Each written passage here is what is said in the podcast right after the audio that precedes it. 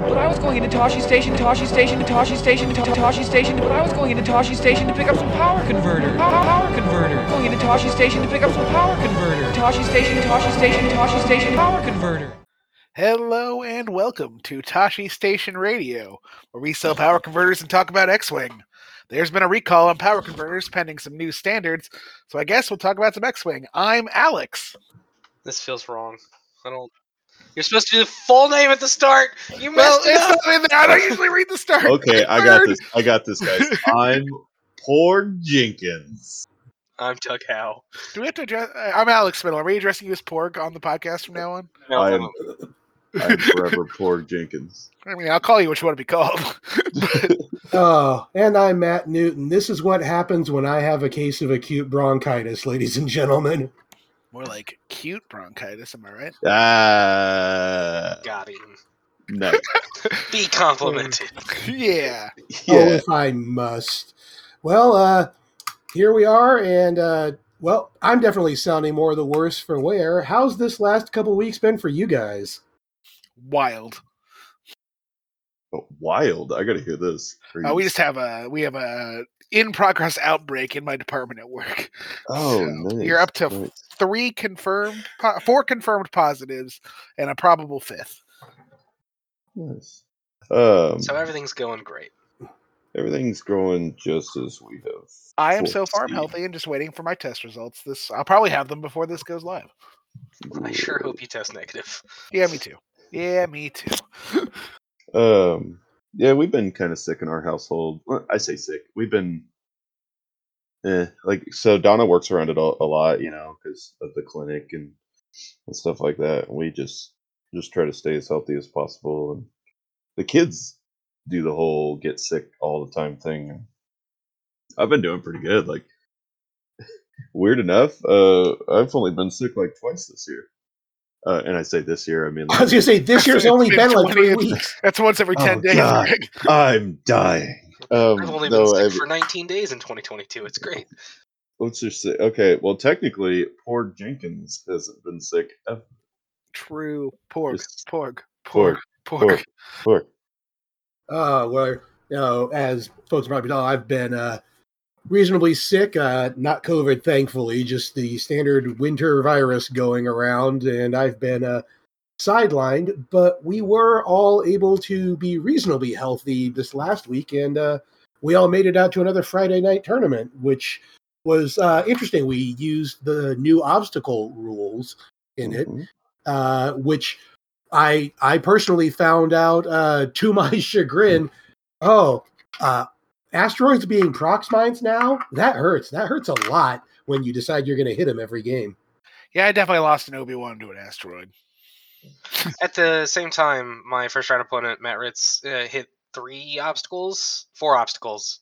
He took one extra damage from them, and he got a bunch of free actions out of it that he wouldn't normally get. So, little column A, little column Oh, right. Yeah, free actions are definitely a thing for sure. Yeah, yeah, being Oh, able yeah. to skip over the obstacles is nice.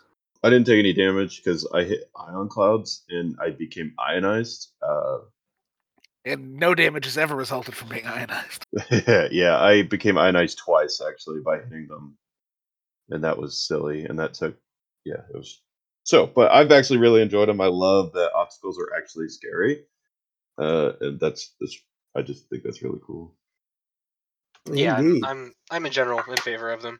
I have heard that they're um, changing gas clouds so that they all they ion you no matter what on just crits and no longer on hits. But that's just a rumor. I don't know if it's I- true.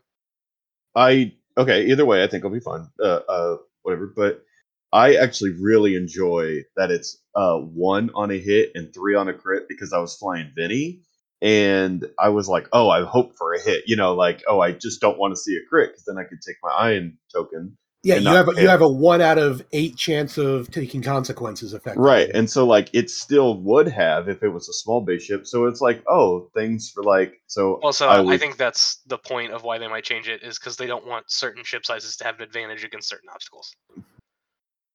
oh. If that makes sense. Like, Are you saying that Vinny could be the meta? No, I'm saying that large base ships in general are better with ion clouds. Oh, so you're saying that Vinny could be that. I think Doug said Vinny. Uh, well, Venny won't be in standard, so. True. And also, unfortunately- of Oh, all the large good. spaceships that are good, you chose released- Vinny. Bossk right there, just waiting for you, and you chose Vinny. I always choose Vinny. He's my boy. Anyway, that's all just speculation. So as it stands right now, you're right. Like large base ships should be bringing ions 100% of the time. hmm Well, where we're going to see some of these new rules is going to be at the uh, Las Vegas Open coming up uh, next week. In fact, uh, Doug, when are you and uh, Father Bob heading out to that? Uh, I'll be leaving Wednesday. I think he will as well. Um, and then coming back the Monday after. So I get to spend a better part of a week in Vegas. Should be a good time.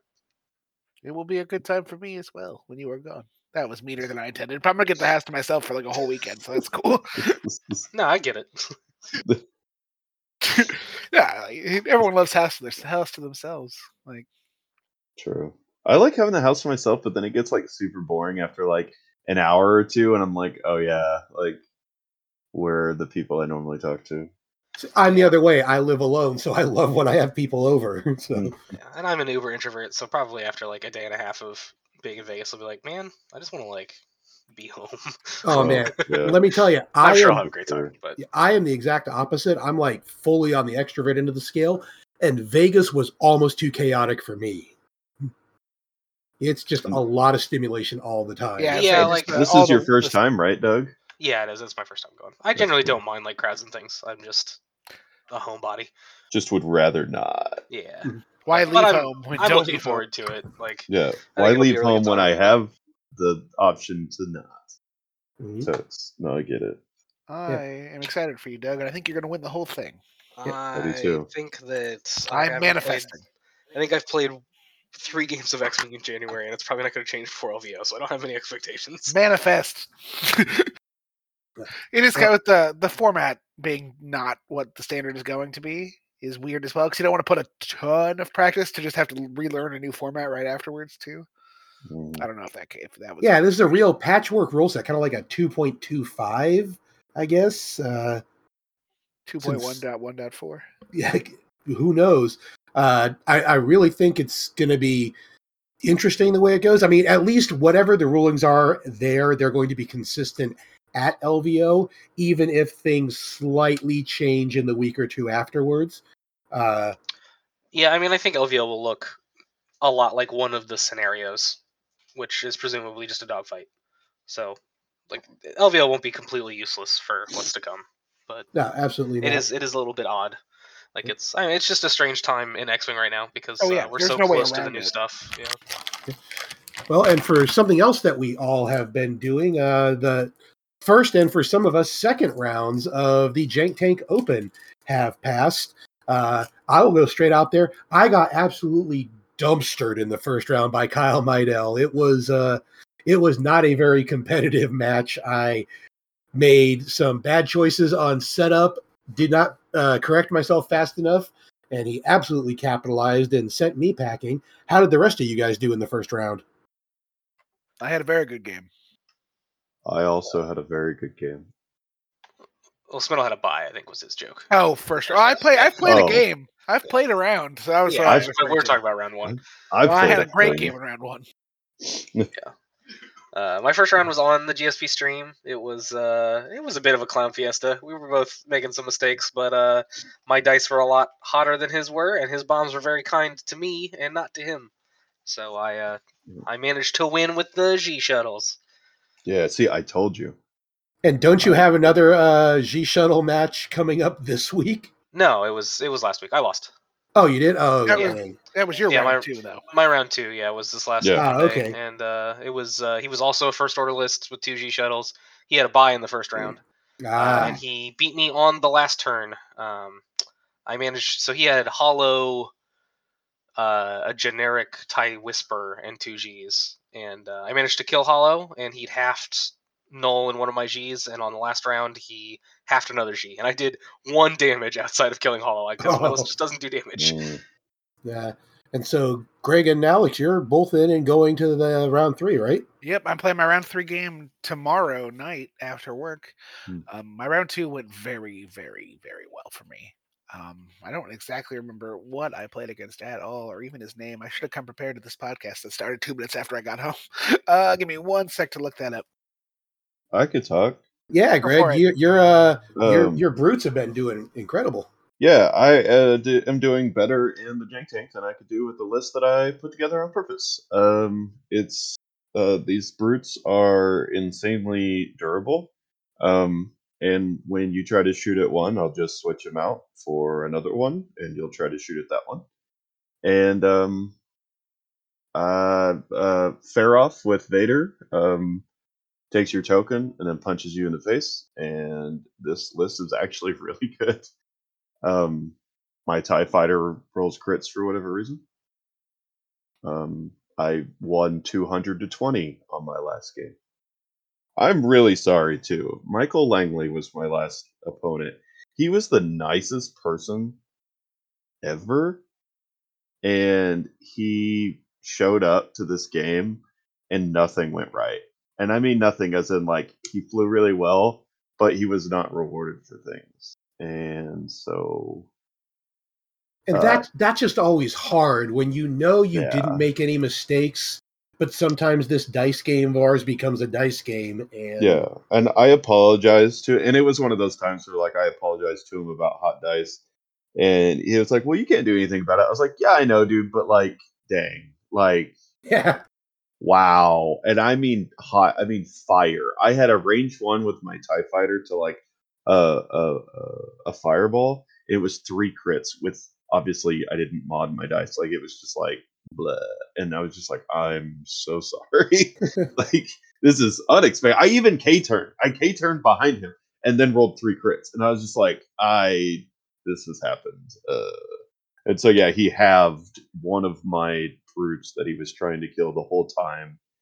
And 40 minutes of that, he got 20 points. Like it was brutal, but um, I'm enjoying it. Obviously, like who doesn't enjoy uh, that? And um, I'm excited. To, my next opponent uh, is like a six ship, six or seven ships. Oh right, yeah, you got autopilot drone. yeah, it's got got an autopilot drone, so really it's Um, a uh, one fewer. Is this not the guy played uh, in Uh, your little practice game? it is not, no. Oh, it's just another. It's another. It's a similar. No, th- this list that Okay. you're coming up against actually has more ships. Uh, it's like I think three Okay. ti- three mining guild ties, uh, yeah, two two escape or, crafts sorry, two and- escape crafts. and I think two uh, Z95s. It's ridiculous. One, yeah, one Z95. Yeah, but still, it's uh super crazy. So I'm actually excited to play that one. Um, I, I'm just, uh, it's hard for me to be able to find the time. Uh, it seems um harder than I thought. And so, like this, uh, my next opponent is in Florida right now, but he's from England, so he'll actually fly home, and then technically, like 12 hours later, he'll have to play me, and so he'll probably be jet lagged, and so we'll see how that goes for him. But uh, he seems like a nice guy too, and we've talked it out. So uh, we're waiting. We're doing that Sunday morning. Nice, nice. Alrighty, so I played against Corey Riley in round two. Sorry, Corey. We're gonna edit out the part where I forgot your name and list earlier. uh, he he had a bad list, unfortunately, um, but it is check tank. He had a Nu Squadron pilot with just every missile and, and torpedo, plasma torps, prockets, tracers, advanced slam, and the ar- arsenal loadout. Uh, hate on the Grand Inquisitor. Hate really useful in the Grand Inquisitor. Uh, Deathfire with tracers, skilled bombardier, electro protons, and cluster mines. And he had and then Larir, the uh, Tiger Symbol Deadeye shot. And uh, I just yellow jested, and the five ships beat the four ships really hard. Um, I took out the new and the Deathfire right away, and then I was able to burn down Inquisitor, and we went to time, but I uh, I won pretty handily there. Sounds Next week, good. I mean tomorrow, I took my finger off the push talk to type Blair's name so I can find his list. Uh, he, we're playing tomorrow. He is playing Suralinda Javos. That sounds like a Game of Thrones name. Um, That's the A wing, right? Resistance A Yeah. wing. yeah, Mhm. I don't know what it does, but uh, to Uh, Yasby. I think it's the other I five, right? That after it Si- boosts, it can pass its evade to somebody. uh Suralinda Javos, I believe so. Yeah, she's uh uh she's the journalist who hangs out with Black right Squadron. now. Uh like I know what she does in the comics. I have the comics. Hmm, she's not showing up in. Oh, there she is. She is I three. After you partially execute, execute a maneuver, you can gain a strain to rotate 90 or 180 degrees. Yeah, you're. Oh, You, I think you were thinking of Kythrin Ali. Yeah, all right. So bump and rotate. That's interesting. Yeah. Um, and he's got ZZ, Tubbs, Jaycris, and Nice. Shazara Nato Botaner. It's it got all weirded on. One one of the new uh, uh, Y wings. That's the one that I believe. Uh, after you shoot, you can pass a token to someone in your rear arc. Something like that. Uh, yeah, let's see. After you, You should- defend, you can Yeah. choose a friendly ship in your rear arc at range zero to two and one of your green tokens. If you do, that ship gains a matching token. Oh yeah. Okay. So. Ah, that's not too bad. But he's got a ZZ in there. That's scary. Yeah, um, that's going to be one of those lists where you completely overlook an ability for the entire game until it's suddenly important. I- Luckily, that abil- that ship's list has really low damage output. You have two A wings, a Y wing, Mhm. and Jaycris. Like, yeah, I'm like I have Seavor, who's pretty good against the A wings and the rest of my list. Um, I have a, s- I have a lot of beef um, between Sabine and Nim, so th- that was the other issue that uh, Corey ran into is he just couldn't burn down the ship, the lists in time, and I think hopefully Blair has the same problem. All right. Well, uh, good luck to you guys as Jank progresses. Uh, other things that are progressing are local league. Uh, we the our finals of it are set. We'll be having our game next week. Uh, I have made it to the finals through some sort of dumb luck, and uh, I'll be matching up against our very own uh, Emmy Award-winning news director Ryan Kraus which makes uh, two league finals in a row. I will have been going up against a Kraus. Ah, true. Yeah. I'm kind of nervous because uh, it's been a hot minute since I've flown against Ryan. Uh, he absolutely dumpstered me in our league game because I was trying some weird experimental dash shenanigans and proceeded to rock myself in front of all of his T70s. So uh, I couldn't shoot and he could. it was it was a bad time. Mm. So I will not be doing that again. Thank you, sir. Well, uh, we've mentioned uh, things that are coming up, things that we have done recently. So let's get into the topic we uh, are going to address this week. Uh, you'd mentioned a little earlier, Greg, but we're going kind of going to go into power creep. It's something that's been thrown about lately with some of the previews of some of these new cards and the idea of some of the more recently released stuff. The idea that as the game goes on and FFG and now AMG need to add more to the game, there seems to be a significant amount of power creep showing up, and uh, it's it's not really a, a cut and dry subject. So first off, uh, who wants to explain what we really mean by power creep? Uh, sure, I can take that. Um, it generally just means like with the release of new content, it is usually at a stronger level, uh, like from a competitive standpoint, than previous content is. Not necessarily like not everything that comes out is stronger than everything was. But it's it. average power level. Yeah, so um, uh, I, I guess like a prime example would be if you look at uh, the Scum Falcon versus the Gauntlet coming out. The Gauntlet is pretty much a better ship in every way, and it might, you know, the points might reflect that. Um, but in general, it just it comes with a lot of very powerful upgrades. Uh, the ship itself has a lot of utility and a lot of strength to it.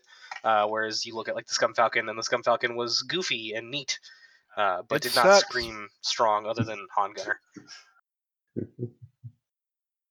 Um, I mean, that's that's a very basic example, but uh, uh, it's Um, it's kind of like ace play. It's hard to define power creep. It's kind I of thought you know of when you see it. Great example, actually, just now. Sure. Um, so 1.0 turrets had 360 degree arcs. So to counter that, they released auto thrusters, uh, which was a power creepy ability that lets you, if you're out of arc at range three, change a blank to an evade on your green dice. So counter, and then they added Palpatine on top of that. So they kept to try to beat themselves. They had a TLT to counter auto thrusters, like they keep uh, to try to beat themselves in the previous, they kept releasing stronger and stronger things Yeah, to the point like, we ended up with Triple Jump Master. yeah, Turret's offense was too strong, so they came out with a hyper defensive upgrade. And whenever the hyper defensive upgrade ships were too strong, they came out with an even higher powered offensive upgrade. And back and forth and back and forth. And so by the end, like uh, generic jousters were just left in the dark in first edition because they couldn't use auto thrusters and they weren't turrets. And They didn't have high powered offense. They didn't have Yeah. expertise or Dengar crew or any of that crap that overpowered your offense. and uh, and first edition is far more power creepy than second edition has been by a long shot. Uh, but something like uh, Sun Fac coming out, like Ensnare, was a, a major power creep card.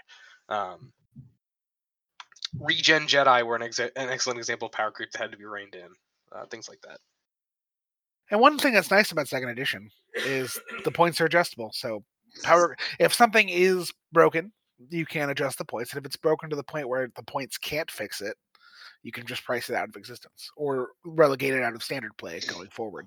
Right, and that was going to be my point that in 1.0, power creep was a problem because everything was set. Once something was in the game, it was in the game. And they had to do things like the complete errata of how Manaroo worked. And The And complete errata of the Jump Master in general. yeah, in general. Yeah, that ship Yeah. changed so many times. you know, Biggs had to be uh, completely just rewritten. And with second edition, uh, you've made a good exact point with the idea of the comparison of the Scum Falcon and the Gauntlet. The Gauntlet seems to be on its face just a much better ship because if they released the Gauntlet and it was similar to the Scum Falcon, they want people to buy and fly the Gauntlet. So you want to make something new more appealing than what came before, but yet you could make them of equivalent power levels and just phase out the old stuff The thing is, for the, a the rotation. Scum Falcon is, is in this example is just bad. Like it's just a bad Yeah, fail. it- It's a failed ship design. Yeah. Um, as to the phasing stuff out, uh, there's a bit of a flaw in that. For I mean, you can do it, but in general with miniatures games, you want people to be able to use the miniatures they purchased. Like, it's it's much more commonplace in things like card games because a individual card is you know a piece of cardboard that costs pennies, whereas you're buying the in the case of like the gauntlet, it's like a fifty dollar model. Right. You don't want that to just suddenly be unusable, uh, Yeah. which is where you get into a lot of people's problems with like standard versus extended. People, even though they bought those ships in a completely different edition, they want to be able to use them, Mhm. and that's understandable. Uh, that's, I mean, it's a completely different issue than what we're talking Right. about here. Well, you made you made a good point. Back in the day in Magic the Gathering, back when there were uh, three sets to a block, and they would come out usually spaced every three months. Uh, the whatever the third expansion in that block was is where all your power cards would be because they would all rotate together, and you wanted people to keep buying the new things that were coming out. So you'd see power creep within a block scale up, and then suddenly three months later you'd have a new brand new set you know new block of things coming out and the power level would be back to where it was because cards would rotate and that you you said exactly right that works for uh, games that have a constant rotation and a million different cards and miniatures for a game like x-wing where exactly like you said you pay anywhere from 20 to 50 dollars for a miniature you want to use that in perpetuity yeah Yeah. Which and- is- Oh, sorry. no, go ahead. I say that's something Warhammer, for all of its flaws, has mastered. You ha- you buy the models once, but when they have to rework the game, you just you buy a new book, um, which is a it's a whole different animal. But Warhammer's found a way to have a rotating game, but your models.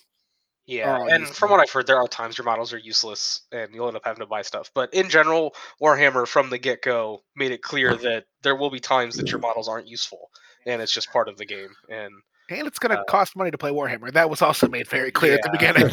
Warhammer is also seventy percent hobby game and thirty percent war game.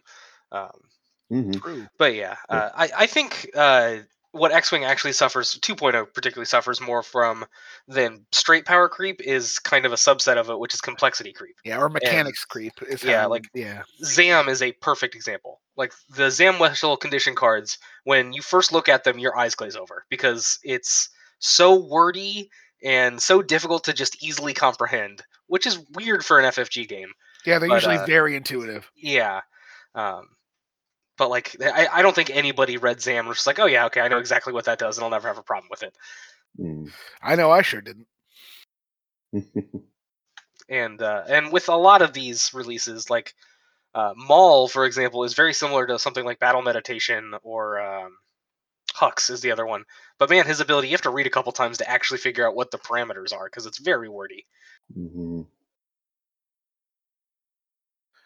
Yeah, so complexity slash mechanics creep is probably the the biggest issue in 2.0, and power creep is solvable with points. Not solvable in finality, but it is manageable with points adjustments. But something like um, Jedi compared to X wings, or obviously there's points differences there, but you see all the new ships almost always have a chassis ability. Old ships, not all of them do. That kind of thing. Yeah, I Mhm. mean, if you look at uh, two ships that fill very similar roles in the Vulture Droid and the Academy TIE Fighter, uh, the Vulture Droid's actually cheaper, but the Vulture Droid has walls of text for what all it can do. And a TIE Fighter is quite simply two attack dice, three defense dice, three hull, zero shields. Good. End of ship. the TIE fighter got mechanic slash complexity creeped out by another TIE fighter too in the mining guild tie. yeah. Like And even the TIE FO gains a shield and has a slightly more advanced dial and has target lock. And yeah, like. Um, and points reflects this, but again, Well- the TIE fighter is such a vanilla boring ship now. Yeah, and uh, the uh, I felt that with uh, what ship was it? The Z ninety five. I think somebody was like, "Well, why would you ever take a Z ninety five?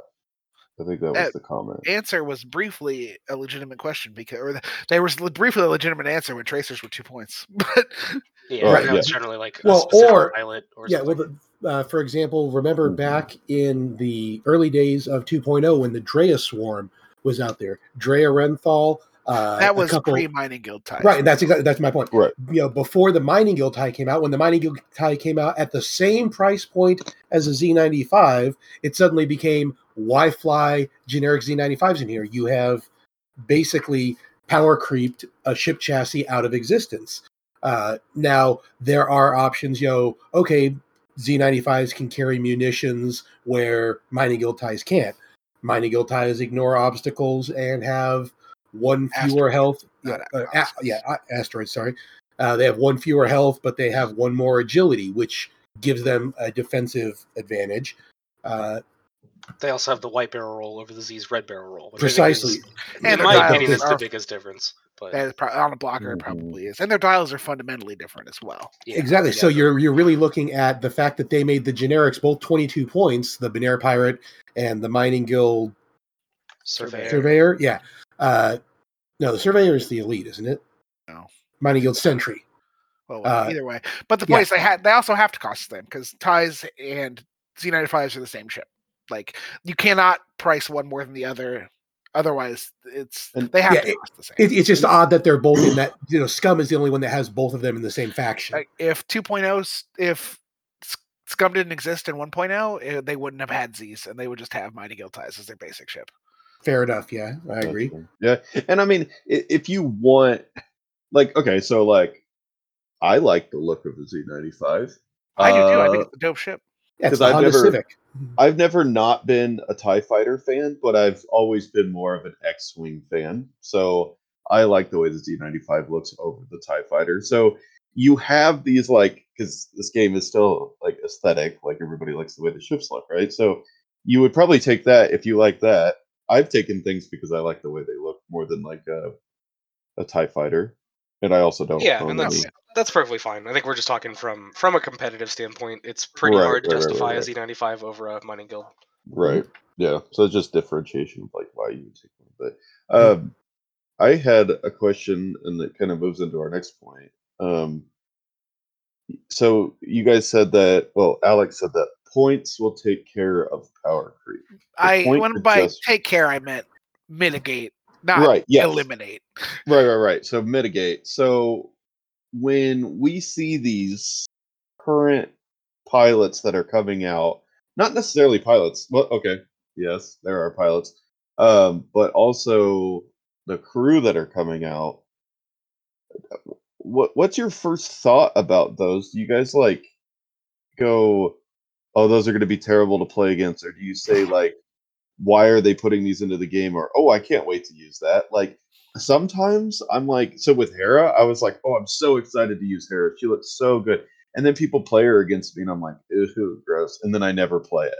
like so, Alex, you were saying that, and then I've heard just different like I guess opinions, and I was just wanting to know what you guys think about these releases because I'll actually like I'll I'll have my opinion and then I'll kind of wait for you guys and then you say it. I'm like, okay, I'm not like coming from left field on this. But like the coordinating and all of the actions economy, Yeah. like I know that it's rebels, but like come on. I'll say that I'm generally a curmudgeon, so I don't like new stuff. I just Okay. Like is. It's true. Yeah, uh, for this stuff in particular, I'll be honest, I haven't been paying that much attention to the new Same. content because I'm way more interested in the new scenarios and stuff. Same. Okay. I uh, I need to be able to set my parameters before I care about the new content's Agree. strength. And in 2.0, I tend not to get super excited about re- previews and stuff because we don't know how much it's going to cost. And really, for me, Oh, how competitive is something going to be in its full holistic context is what excites me the most.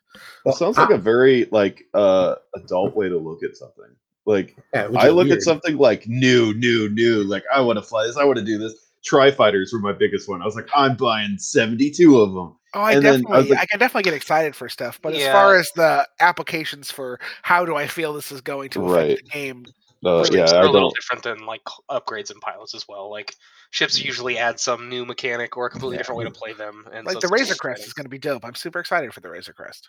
You think so? Oh yeah. Oh, I was looking at at the dial and like I think of like the. I'm not talking. About, I was. I'm not talking. I, we don't know how much it's going to cost or anything. So I'm not Uh, talking true, about true, in true. like as far as gameplay. I just think it's going to be dope. Okay. Okay. No, I can see that. Well, you brought something up. You know, when we talk about, uh, and we've done it on this podcast uh, a little more than a year ago, when we were looking at the uh, previews for the LAAT when it was coming out, when we were super hyped for the LAAT, and they previewed the crew, and we saw the Jedi, and we saw what we thought was going to be the most game-breaking crew card in the game, being Aayla Secura as one force and the uh, focus into purple coordinate. To We be fair, I actually remember this. I Yeah. remember saying if they price her appropriately, it's fine, but she's going Right, to come but- And that is And then exactly they, it. they priced her appropriately. They did. they- They, they- got that it is a right the point. first time. They, they came out, Yeah. priced her at 14, and 16. while She came out at 16. she, that's right, she's down to 14 now. But yeah, they priced Aayla at a point to where she is adequate for that points investment.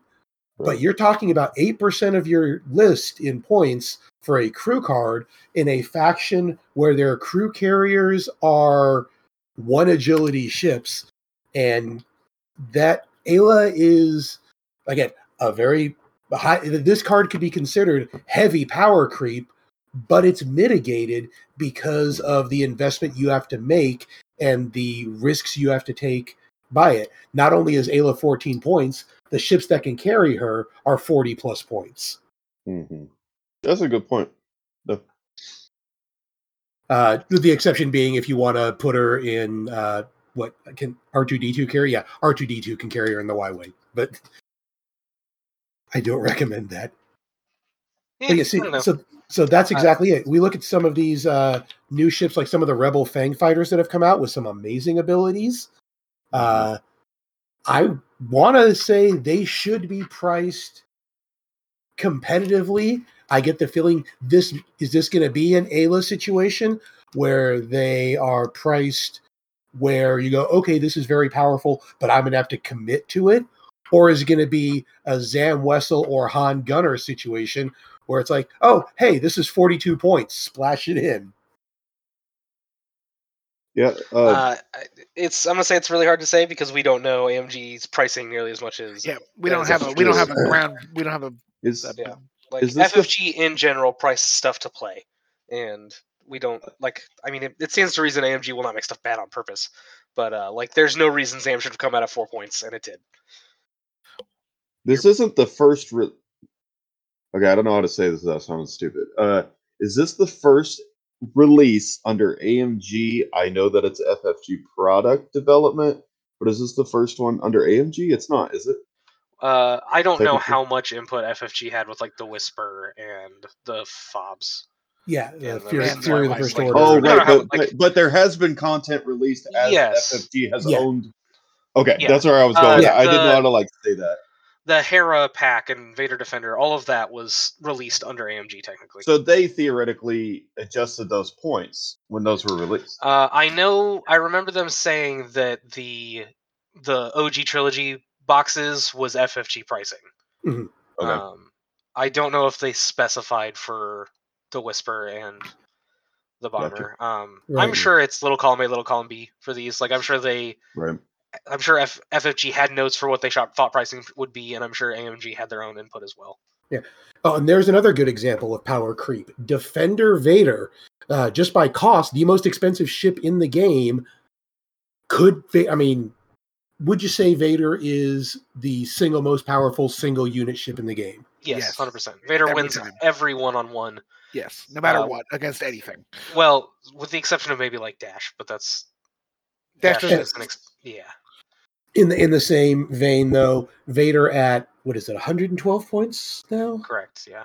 Yeah, uh, that's a commitment. If you're flying Defender Vader, that is your list, and you have a teeny little wingman off to the side or something. or you have four Tie Fighters. yeah, or things like that. But the idea is, you know, Or you have to two commit. You, you are running a Vader Defender list, and that he is is the, the the, keystone of the list. Yeah. you have to go all in, and you know that's that's what you're doing there. And even still, we don't see the Defender Vader dominance like we did with triple defenders, you know, I mean, triple jump masters in 1.0, or you know, when you have something that's incredibly dominating like that. I mean, like, we're comparing that across editions as well, which I Well, don't think is. But the idea is that you you you know you have something that is inarguably the most powerful piece in the game, and it's not dominating because that power creep is mitigated by its Right. points. Yeah, I see your point. Your point is that it's not like before when it was like you see the same list over and over and over. Vader and has over. a smaller market share of the wins than Jump Masters did. Precisely. That's what that's what I'm trying to say. But and and But- that that is a really good point. And but I mean, there has been stuff in 2.0 that is like overpowered and like came out of you know places. But I think it is actually 2.0 is very refreshing every time I watch a tournament or something, and you see like the top four, the top eight, or whatever, and it's usually a different list every play. Yeah, I mean, stuff has been less broken, or less overbearing in general in second edition for one, but also uh, the seven factions instead of three, I think, is a very large contributor. Yeah, a lot Like- less combinations. Most people play one to three factions. Like it's most people don't own everything and pick and choose based on meta. I also, uh, I think uh, somebody in a Discord made a comment of like, how many people do you think go to a tournament with the expectation of trying to win it? Because I think it's usually single digits in like we're talking like hundred plus person tournaments. Really? Yeah, as in like they are they're trying to pick what they think is the top medalist and they're practicing very difficult for it Oh, and their goal is to win the tournament, not to do well, not to have a good time. Their goal Not to is make to the win. cut, to Yeah. win. So those people are different than the people that choose a list and really want to. I to think win. those are the kind of people that you should look at as like if they're running this, there's probably a specific reason they're running it from a meta perspective. Right, right, right. Okay. Yeah. Okay, and uh, I can actually give an example and name names uh, of a player who's kind of the er example of that. And this is definitely not a bad thing in any way. And this is not to denigrate that play style. I Uh, 100% recommend using this play style if you Yeah. want to improve your game of X-wing. So I did it. uh, and I won a store champ. yeah, I'm gonna I'm gonna call it by name, Tyler Tippett. Yeah, Uh, Tippett's a perfect example. Tyler Tippett is one of the most accomplished players in X-wing, and he is very much a. I will analyze the meta. I will find the list that I believe is going to make me win a tournament. I am going to play it into the ground until I know it backwards and forwards in my sleep. And if you've ever watched Tyler Tippett, uh, he's one of the people uh, that there's a very short list. Uh, Doug is on that list of watch their games to learn how to play in this style. Uh, if there is a list you can find Tyler playing on stream, rest assured you will see a masterclass in how to fly that particular list. And also, because to to quantify, just if that gives you a bad feeling, Tyler Tippett is one of the most fun people to play against. oh yes, He is. He's I- a like, delight. Ju- He yeah, is just to one of my favorite people. yeah, just to reinforce that he plays to win. Hmm. He is not a like he's a fantastic opponent, and you should never. like very polite. Yeah. Yeah. Like but you are going into the ring with someone who is there going, I'm going to play this game and my intention is to win. There will be no mercy. There I will, will be break no. you. He's Ivan. He's Ivan He's, Drago. he's Ivan? Drago. Yeah, there is Yeah. no wasted motion and no wasted actions in that. there's a kind of difference between competitive and whack, uh, as Yeah. in win at all costs. He's not a win at all Exactly. cost player. right and there are some of those people don't learn from them because the the type of mindset that says win at all costs is the same type of mindset that uh, leads to tunnel vision and making mistakes but if you are going to bring a list that uh, exploits power creep and exploit is often a, a bad word and a loaded term but if there is something out there that is like the four point Zam Wesell if you wanted the most powerful uh, crew you could add to your list for for four points, you brought Zam Wesell. You found a way to fit that into your list. Honestly, if you didn't start with Zam Wesell, you were making a mistake. But exactly. agreed. And- And, Han and that's Gunner at four thing. points was the same way in Yes. the very beginning of Yeah. 2.0. I only Boba Fett and Mike Cavill realized that, but uh, I am uh, of a pretty strong opinion that during uh, the meta where I won Warfare, like if you weren't starting with Jedi or Sun Fac, well, a Nantex with Ensnare, I think you were incorrect. From a like trying to win a tournament perspective. I chose Jedi and was wrong. I don't know. We, we did pretty well with Jedi that tournament. I was straight up- I didn't win the whole uh, tournament, man. With ensnare, but then there was this really mean guy who flew Sun Fac with ensnare, and then he backshotted me to death. And don't he was you're just, talking about. he was really nice about the whole game. either but I Doug or still, like, Tyler. Tippett, the two He- people who He brought seemed like to that cool dude tournament. to me. Like I bet he went to another tournament and was also pretty cool. But he has a roommate that's really handsome. Nah, that sounds like a lie. Damn, Taylor in Let's shambles. Taylor, whom I met the other day. Hey, Yeah. It does not. why am I so does not look creepy like about Sheldon. this? Why have I Like, been so creepy about? I don't think he this? listens anymore, so I think you're safe. Good, But- good. 'cause That was creepy. I just said hey, hey, like Don't worry, I'll let him know that you, that you gave that's true. hey. We'll timestamp it for him. oh good. No, but again, getting back to the uh, the concept of power creep, is it by nature an NPE? The idea that as each wave comes in and we see more and more power creep, but also, like you said, uh, mechanic and complexity creep, is that inherently bad for the game? Because it did get No. out. Of, okay, look at the end of 1.0 where it got out of hand with things Yeah. like Nym and harpoon missiles. It was it was already out of hand before that, unfortunately. I think that just goes along with uh, uh, everything in moderation. I don't think power creep is inherently bad for a game. Blatant power creep is bad for a game. Constant power creep is Uncontrolled. game. Yeah, uh, because like we're talking about points can mitigate i think as long as there is a mitigation factor because in 1.0 there was no mitigation It was just factor. erratas Yeah. that were it was lines- what should we take oh yeah it starts with Nym and Which is- harpoon missiles yeah, which is why I brought up complexity creep because I think that's 2.0's probably biggest risk right now is if every wave features a Zam Wesell, at some point you're going to just have too many complicated cards and the game is going to be unfun. Yes yes Well- very there's not yeah if it if it goes from simple to insanely complex it it so like i'm learning warhammer right now and holy crap there's it's way more complex than anything i've ever played and there i'm not gonna lie like when i see like something look super i don't even want to play it because i just want to play the game for fun i'm not gonna be competitive Yeah. and so i'm just like yeah i'm not playing that i have no idea what those words mean yeah, I Like, mean, Warhammer is essentially you kind of have to trust your opponent on what they have and what it does because there's just Oh, too much to remember. Yeah, but that's how I did Zam too. And somebody made a joke. I think it was actually uh, uh, Matt Carey or something. And it was like, you know, whenever he said, you know, oh, I have Zam, it's like, yeah, just whatever. I don't know what that does, but like, Yeah. hit me with it.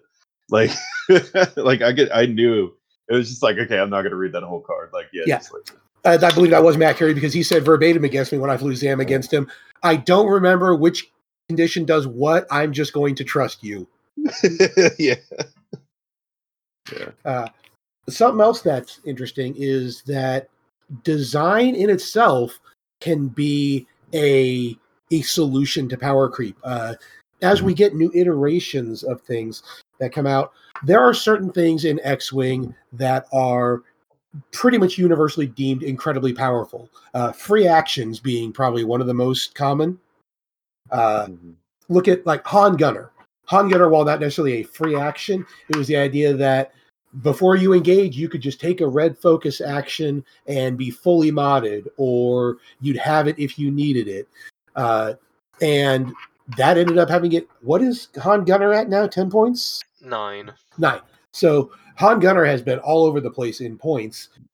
And I yet, mean, essentially, he came out way too cheap. They shot him up to twelve and are now trying to find the correct spot for him. but So- they have they have suddenly re-released that ability in an upcoming card, but with a ton of limitations on it that make it maybe more balanced. And I'm talking about the preview of the card uh, that we've seen, the Talent Clan Training. Uh, it's coming out in the Razor Crest. It is a elite pilot talent. You must be a Mandalorian to equip it, which is a keyword that a certain number of pilots have.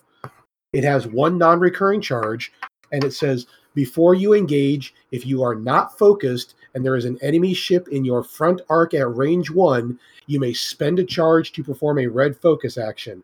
After you perform an attack, if the defender is destroyed, recover a charge.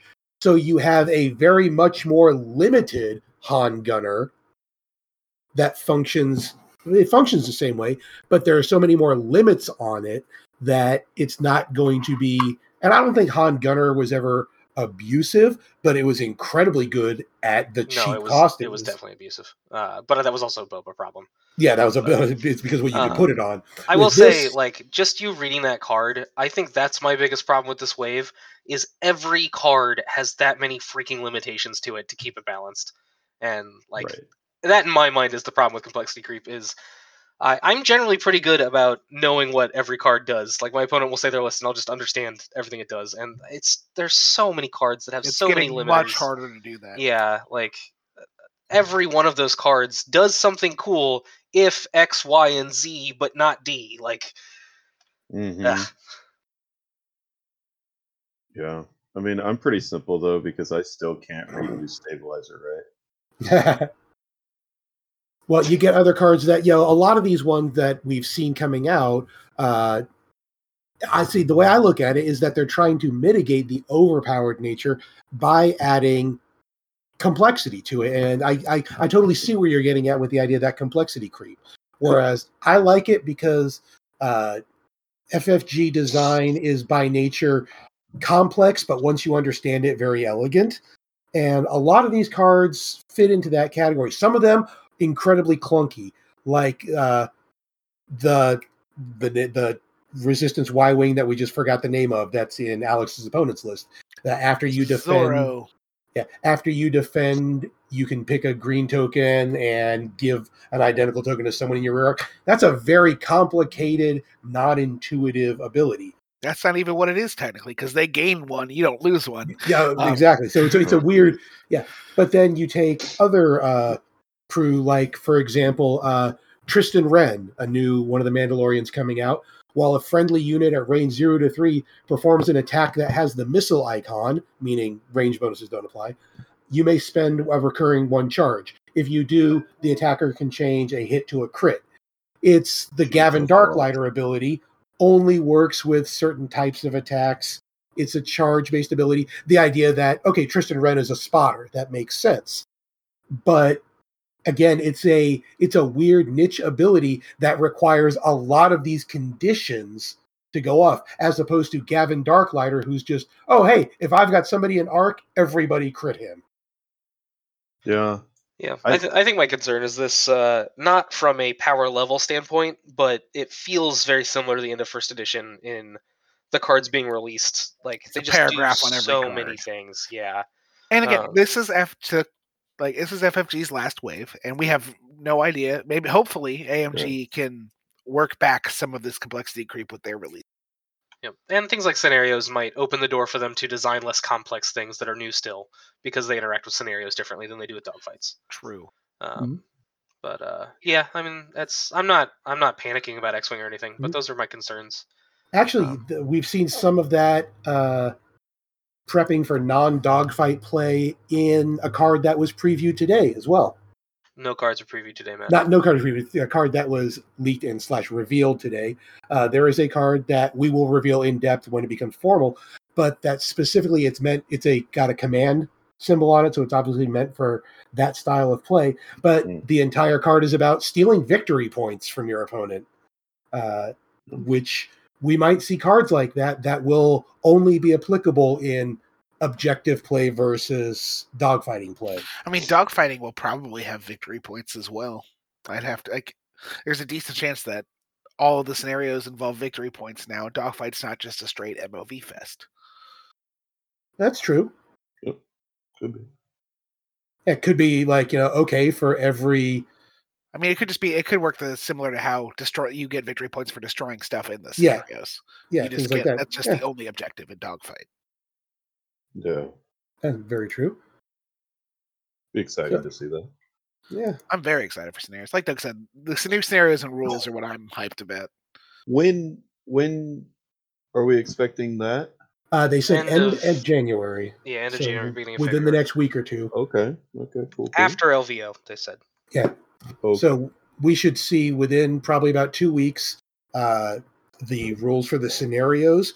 They said they will release them concurrently with all the points changes, and this will be points for all the new ships, the next wave of things that are coming out. Uh, they said should be released at the same time, so we'll actually have some almost like three weeks of theory crafting for the Pride of Mandalore and Gauntlet and uh, uh, Razor Crest and all those that are going to drop. So that's going to be neat. Mhm.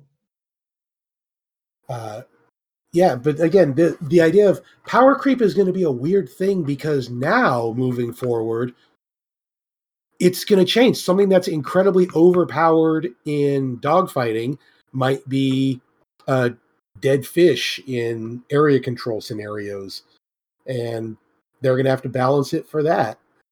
I don't. I It's think. I think. that- Possible, but my intuition would be that if something is strong in one scenario, it's probably still strong in another scenario. Yeah, I mean, blowing up your opponent's ships is always never going. It's never going to be a bad choice. Yeah. But I think that you're exactly right with what you brought up, Doug. We might see a whole lot more complexity creep as we have ships that have to now function in multiple environments and multiple scenarios. It's possible. Like I said, I'm not going to worry about that, like the content of what AMG is going to release until we see AMG created content. Like Yeah. Mhm. based on the changes they've made to X-wing, I have complete and total faith in AMG. And hey, if you're worried about things being really complex, you know what's never going to get uh, any. It's never going to increase in complexity, and it's never going to be any harder. A tie swarm. Oh, Uh, I thought you were gonna. I thought you were gonna say 1.0 to be honest, No, uh, Also true. because it won't change any. the bog standard no chassis ability tie fighter is always going to be a tie fighter if you don't know Mhm. what to do just go full dallas parker and go tie swarm uh, just don't bump into things anymore I don't. I say I don't know if I would recommend I the would Tyson argue to that human beings. 5X right is much more Yeah, if simpler I, I would. Yeah, I would agree. than a tie swarm, but yeah, I, I get what you're you're saying though. Like go with Uh, go ju- with older ships, like if you want simpler stuff. And that is another side effect of complexity creep we didn't talk about is older stuff being left by the wayside not because it's worse but because it's less exciting Yeah. Which I'm- points again address because they don't fall out of strength like they did in first edition. Like Yeah. X Wings were were a novelty by the end of 1.0. I mean, I guess the very end they got yeah their- the very end they were good their again. seven buffs in a row or whatever. Yeah, but, uh, exactly uh, yeah when i got for a large period of first edition, it was a novelty if somebody brought Luke, like Mhm. because he was just so far behind the power curve. right if the only x-wing that saw play was occasionally like uh, stress Janson or uh, a biggs you know now uh, heck i'm still always when i look at i don't know what to do i just default back to my t65 x-wings I would say one thing I wanted to say, Doug had mentioned earlier with the, the X-Wings disappearing in 1.0. I think Jousters in general disappearing from 1.0 is you can judge the health of the game by how how in the meta Jousters are. And Jousters have been viable the entirety of 2.0, and I think that's important. you know there's never with as much stuff that has gone upwards in complexity uh you know the entire separatist faction to me and this is one of the reasons i haven't bought into it yet there are no generic jousters in the separatist faction unless you count like the Belbullab the Belbullab is the closest they have uh Which every it is an X-Wing. Yeah it is an Vulture. x-wing Vulture droids are generic jousters. well, uh, but but Volt, no, Vulture droids have chassis abilities and you know token trading and things like that. I mean, Uh, yeah, I guess. But Yeah, I'm talking about you know no special abilities, no special things like that. Just point and shoot. There's, not no much yeah, of that in there- Re- there- Republic yeah. either, I see what you're Right. saying, but like the ship ability is a multi-ship ability. Like it's just a core identity of No, but that but that's exactly what I'm getting at. The idea is as things have gone on, the newer factions, everything has those little abilities that go with it. Uh, you know, Republic, you have Jedi's. Uh, Torrents are the the only real generic no ability uh, ship they arcs have. and V-wings. Uh, no, V wings have their uh, V wings have, your titles, Yeah, but Yeah, they they, don't titles. have, have, they do not have a chassis. But yeah, but the idea is, yo, you so you have the idea. Matt, you're just your- setting really weird parameters. No, no, here. I, I'm trying to explain this. I'm building up to this. So, but you look at the original when first Wave One came out, you had a lot of ships that were just what you said, straight up. Let's just fly straight and joust. We don't need to worry about triggers and special abilities. You could fly, you know, at, at a certain point, you could fly five X wings when the points got to that, and that was fine. That's still viable now, and like Alex said, the more that you see generic jousters being a viable option, not necessarily the top option or a competitive option, but uh, I think right now, like the generic T seventy, one of the best, tankiest, good value ships in the game, doesn't have a whole lot of complexity to it. Doesn't have to worry about power creep.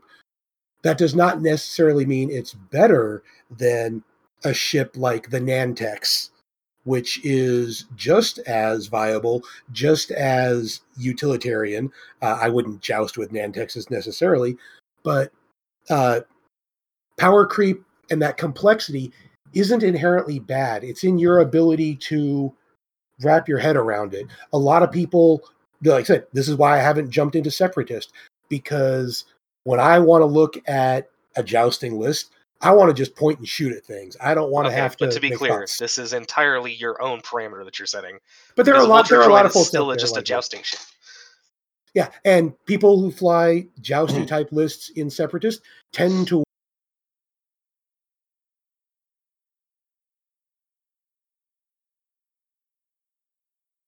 towards was it Sun and Seven or Sun and Six that you flew was I wouldn't call that It was a- a mini because- swarm, but yeah. with a full swarm. It was definitely a jousting. It was definitely a jousting and would you have considered that list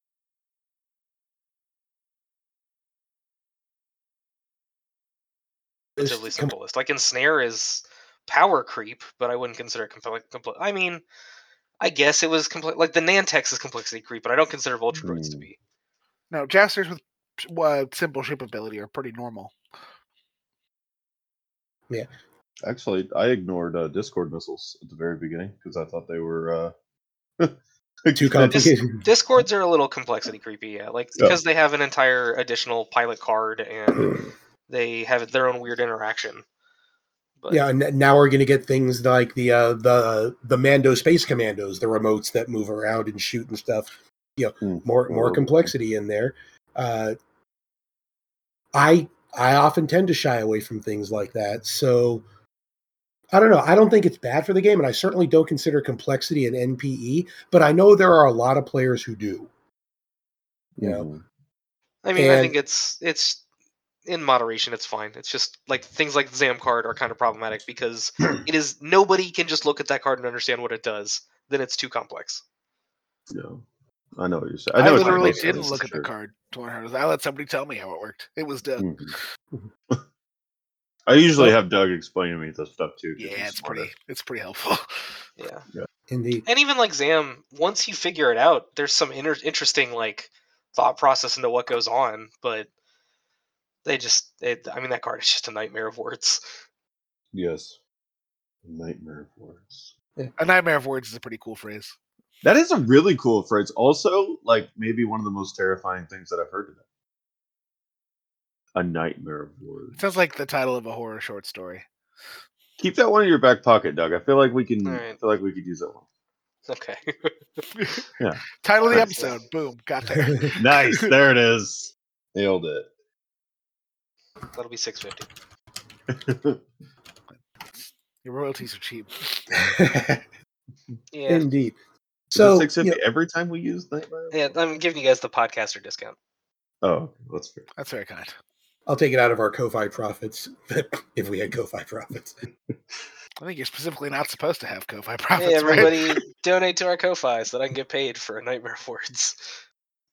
Well, we've talked a lot and talked in a lot of circles around power creep, but in general, kind of closing, uh, is this something that we think is going to be a major problem like it was near the end of first edition? Do we think this is a trend that's going to continue under AMG's design aegis?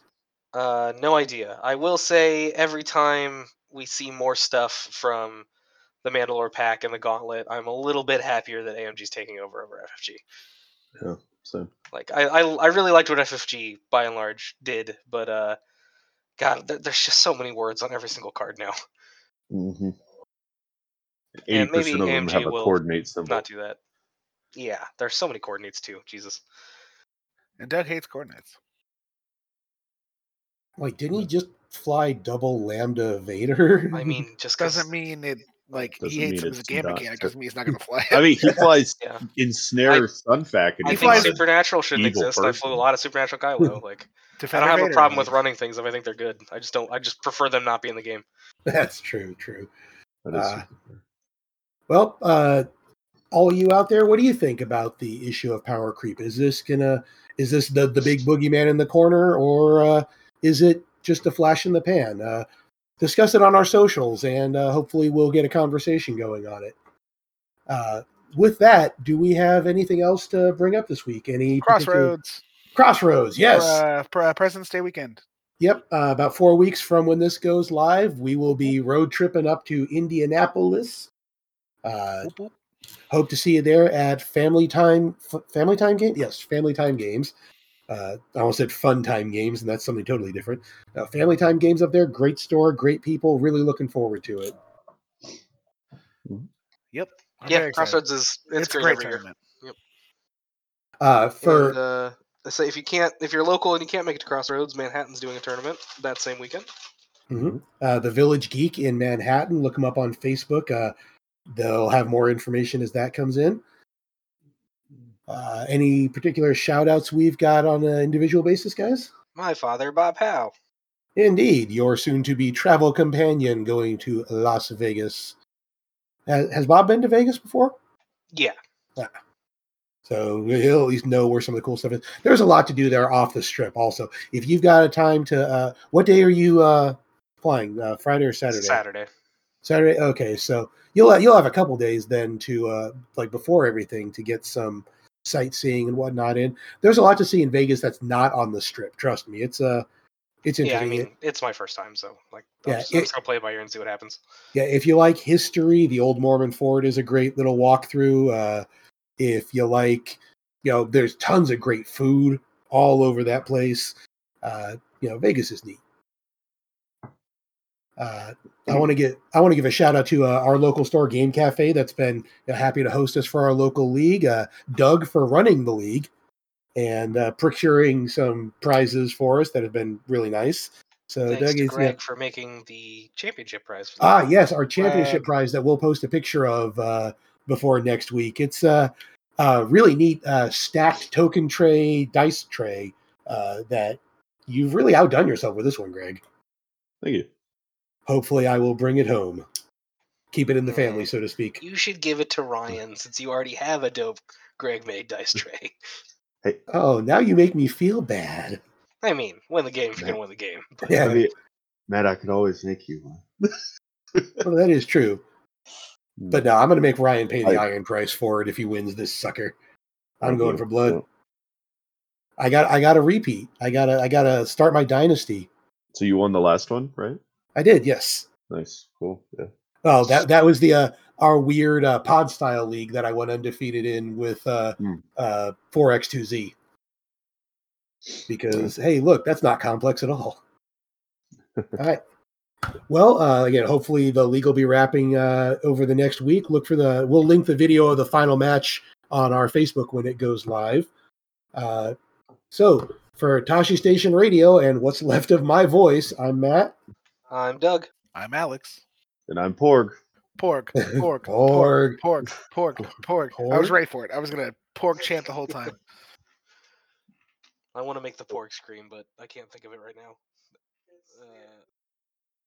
Uh, that was that was Wookie.